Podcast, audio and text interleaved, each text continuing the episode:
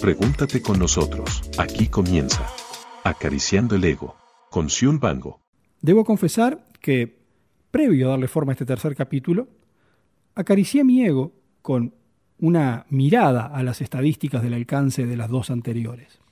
Y más allá de la cantidad de reproducciones, me encontré con un dato que no dejó de llamarme la atención y que me obligó a hacer una intro aclaratoria previo a explayarme en los cuestionamientos que me surgen al intentar responder la pregunta planteada en el capítulo anterior sobre si los grandes medios de comunicación podrán sostener su poder.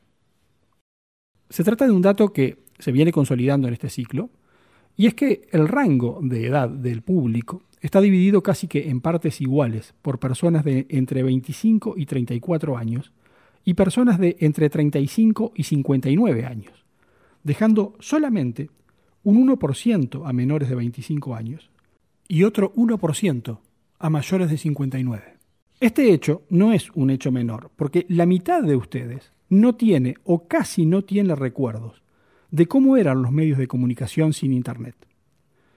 No vivieron, no conocieron y posiblemente no se imaginan cómo era tener un horario para informarse, un horario para entretenerse y hasta un día específico para poder tener acceso a algo que nos interesara. Imagino entonces que más de la mitad de ustedes no se imaginan cuál era la lógica que imperaba para hacer que los medios de comunicación fueran rentables, es decir, para que generaran dinero a sus dueños, a sus responsables.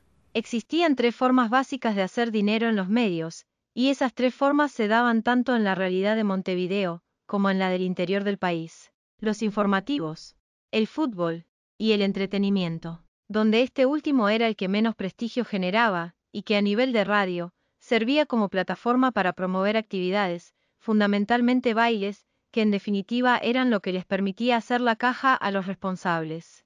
Mientras que a nivel televisivo, el entretenimiento se daba mediante el humor, teniendo una relación muy estrecha con la movida teatral, retroalimentándose ambas actividades.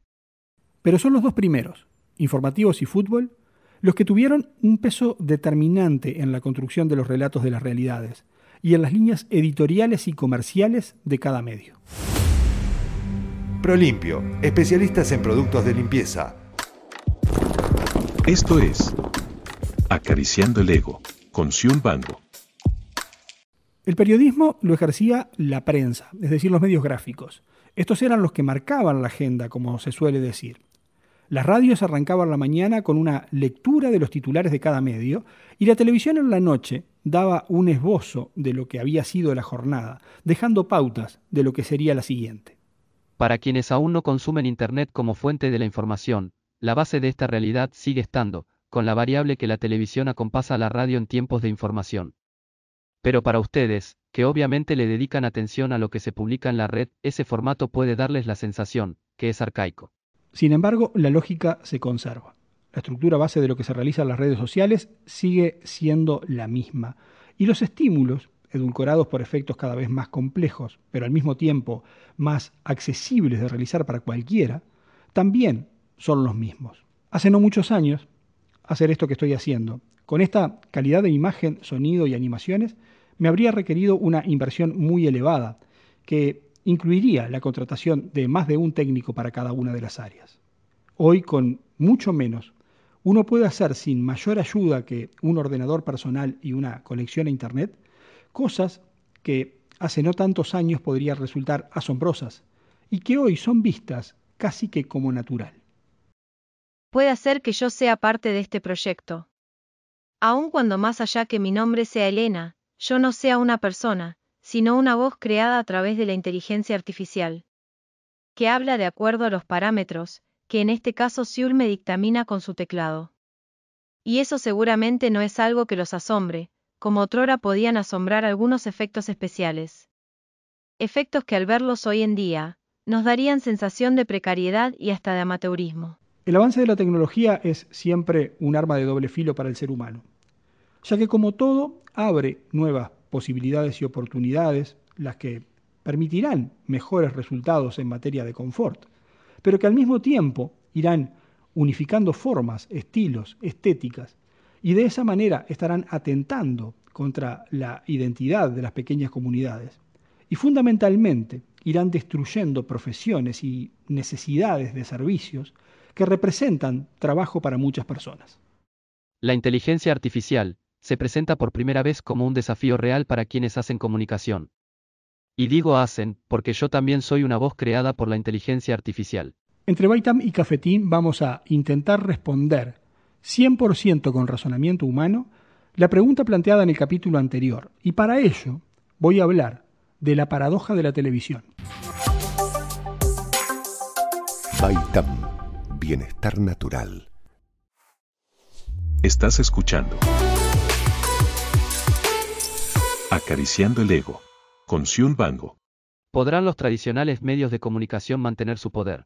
Con la aparición de Internet, los medios gráficos que ya venían sufriendo los golpes de los electrónicos fueron los primeros en sentir el impacto. Sin embargo, la adaptación al formato digital le terminó dando a los diarios un aire que parecían no encontrar ante el abrumador predominio de la televisión. Y si bien muchas publicaciones papel han cerrado, El Observador fue el último ejemplo en nuestro país, Internet permitió mantener la lógica de la información escrita. La radio es el medio, que parece seguir en la lista de los condenados a la desaparición, por el avance de las nuevas tecnologías. Mario Pergolini, uno de los referentes ineludibles en el Río de la Plata a la hora de pensar en radio, suele decir una frase con la que concuerdo plenamente. Esa frase dice que si entendemos la radio como una emisora tradicional, sin duda que estamos viendo sus últimas horas. Ahora, si entendemos la radio como el fenómeno que se sucede cuando una voz nos lleva a imaginar mientras nos relata una historia, nos cuenta una realidad, nos describe un suceso, esa radio nunca va a morir, porque siempre van a existir personas deseosas de escuchar y de sumergirse en el mundo al que nos lleva ese relato. La radio entonces, reconvirtiendo su oferta, tanto a nivel de presentación para los oyentes como a nivel comercial, va a poder encontrar nichos muy interesantes de desarrollo. Pero este segmento entre Baitam y Cafetín era para dar respuesta a la pregunta planteada en el capítulo anterior sobre si los medios de comunicación podrían conservar su poder. Y habíamos planteado hacerlo en base a un razonamiento que di en llamar la paradoja de la televisión. La paradoja de la televisión nos marca que el medio que apareció como la revolución a nivel de la comunicación, que en los hechos atentó contra la existencia de los medios gráficos, e incluso de la radio, es el que menos valor tiene en sí mismo, para darle batalla a las nuevas tecnologías. Desde que en 1936 la BBC emitió en Londres por primera vez una señal televisiva, este medio ha ido en una constante evolución y crecimiento, posicionándose como el medio referente por excelencia, ya que contiene la lógica de la prensa, permite crear magia e imaginación como la radio, pero le aporta un mayor realismo a la historia al presentar las imágenes. La aparición del cable puso a prueba la capacidad de adaptación de los canales de aire. Y dependiendo desde qué punto de vista se lo mire, los canales de aire fueron muy hábiles, o muy poco creativos en su respuesta, ya que no se logró ningún proceso de adaptación en cuanto a la concepción de sus propuestas, pero lograron potenciar el negocio haciéndose dueños de la venta de los servicios. Cuando aparece Internet a competir en el mercado, los cables intentan realizar la misma estrategia que en su momento hicieron los canales de aire. Es decir, no meter mano a las estructuras de producción ni a los contenidos y buscar el rédito del negocio vendiendo servicios de conexión a través del cable. Pero esa batalla fue ganada por las telefónicas, quienes retrucaron la propuesta y comenzaron a realizar producciones televisivas, para incluir en la venta de los servicios de conexión. Las nuevas producciones que se crearon de servidores que ofrecen productos televisivos nacieron sin los vicios propios del viejo sistema. Esos productos se piensan con una mirada universal, atemporal, de modo que tengan vigencia en cualquier momento y en cualquier lugar. Esto hace que definitivamente se elimine aquella idea de la hora del informativo o la hora del entretenimiento, para tener disponible cualquier día y a cualquier hora el producto que uno desee. Esto en buena medida ya sucedió con los canales cables, que se habían adaptado en tal sentido, y llenaban la grilla de ofertas del servicio que se vendía por un contrato mensual. Pero en nuestro país, no habían logrado una incidencia realmente relevante, como si lo han logrado, plataformas como Netflix o los servicios de televisión de los propios vendedores de conexión, fundamentalmente Antel y Claro. En la interna de los equipos publicitarios suele existir una histórica contraposición de intereses entre las áreas creativas y las áreas comerciales.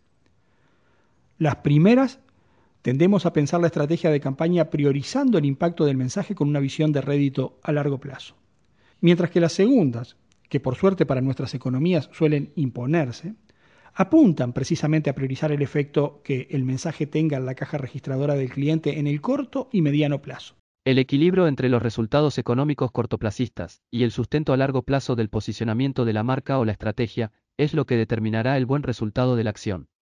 Los medios de comunicación tradicionales, fundamentalmente la televisión, parecen haberse volcado casi en un 100% para el lado del negocio inmediato. Y eso está atentando fuertemente contra su futuro.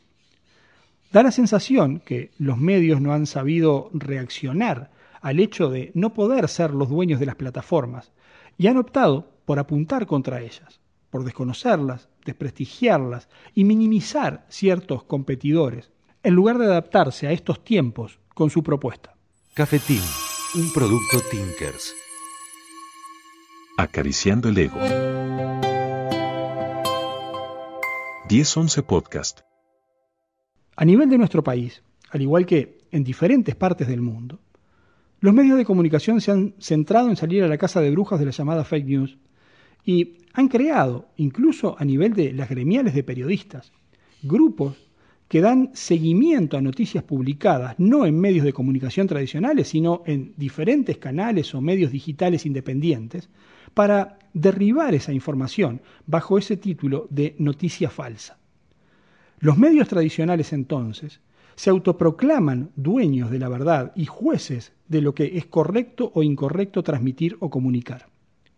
Los grandes medios, siguiendo la lógica que planteamos en el primer capítulo sobre que las cosas no son como son, sino como la gente cree que son, ya ocupan ese rol en el imaginario colectivo. Por tanto, el salir a defenderlo cuando el imaginario colectivo no lo ataca implica asumir una debilidad en sus propias convicciones y por tanto empezar a despertar la duda masiva, primero sobre la tan mentada e inexistente objetividad de los medios y los periodistas, pero además sobre la veracidad de sus informes. A principio de año, en Uruguay, periodistas de un medio publicaron información que ese medio había decidido no publicar. Y este hecho puso a los periodistas en el rol de influencer y de críticos de su propia fuente de trabajo. Son muchas las preguntas que surgen entonces para dejar planteada para el próximo capítulo, pero me voy a quedar con una. ¿Es posible ser independiente si se hace comunicación? En el próximo capítulo, junto a Elena, Tomás y Alfonso, intentaré seguir preguntándome mientras me acaricio el ego. En el próximo capítulo de Acariciando el Ego, Sion Bango nos hará pensar y generar nuevas interrogantes para ayudarnos a encontrar una respuesta a la pregunta planteada sobre si es posible la independencia en los medios de comunicación. En abril, no te pierdas el cuarto capítulo de Acariciando el Ego, presentado por Prolimpio, Baitam y Cafetín. Acariciando el Ego, una realización de 10-11 creaciones.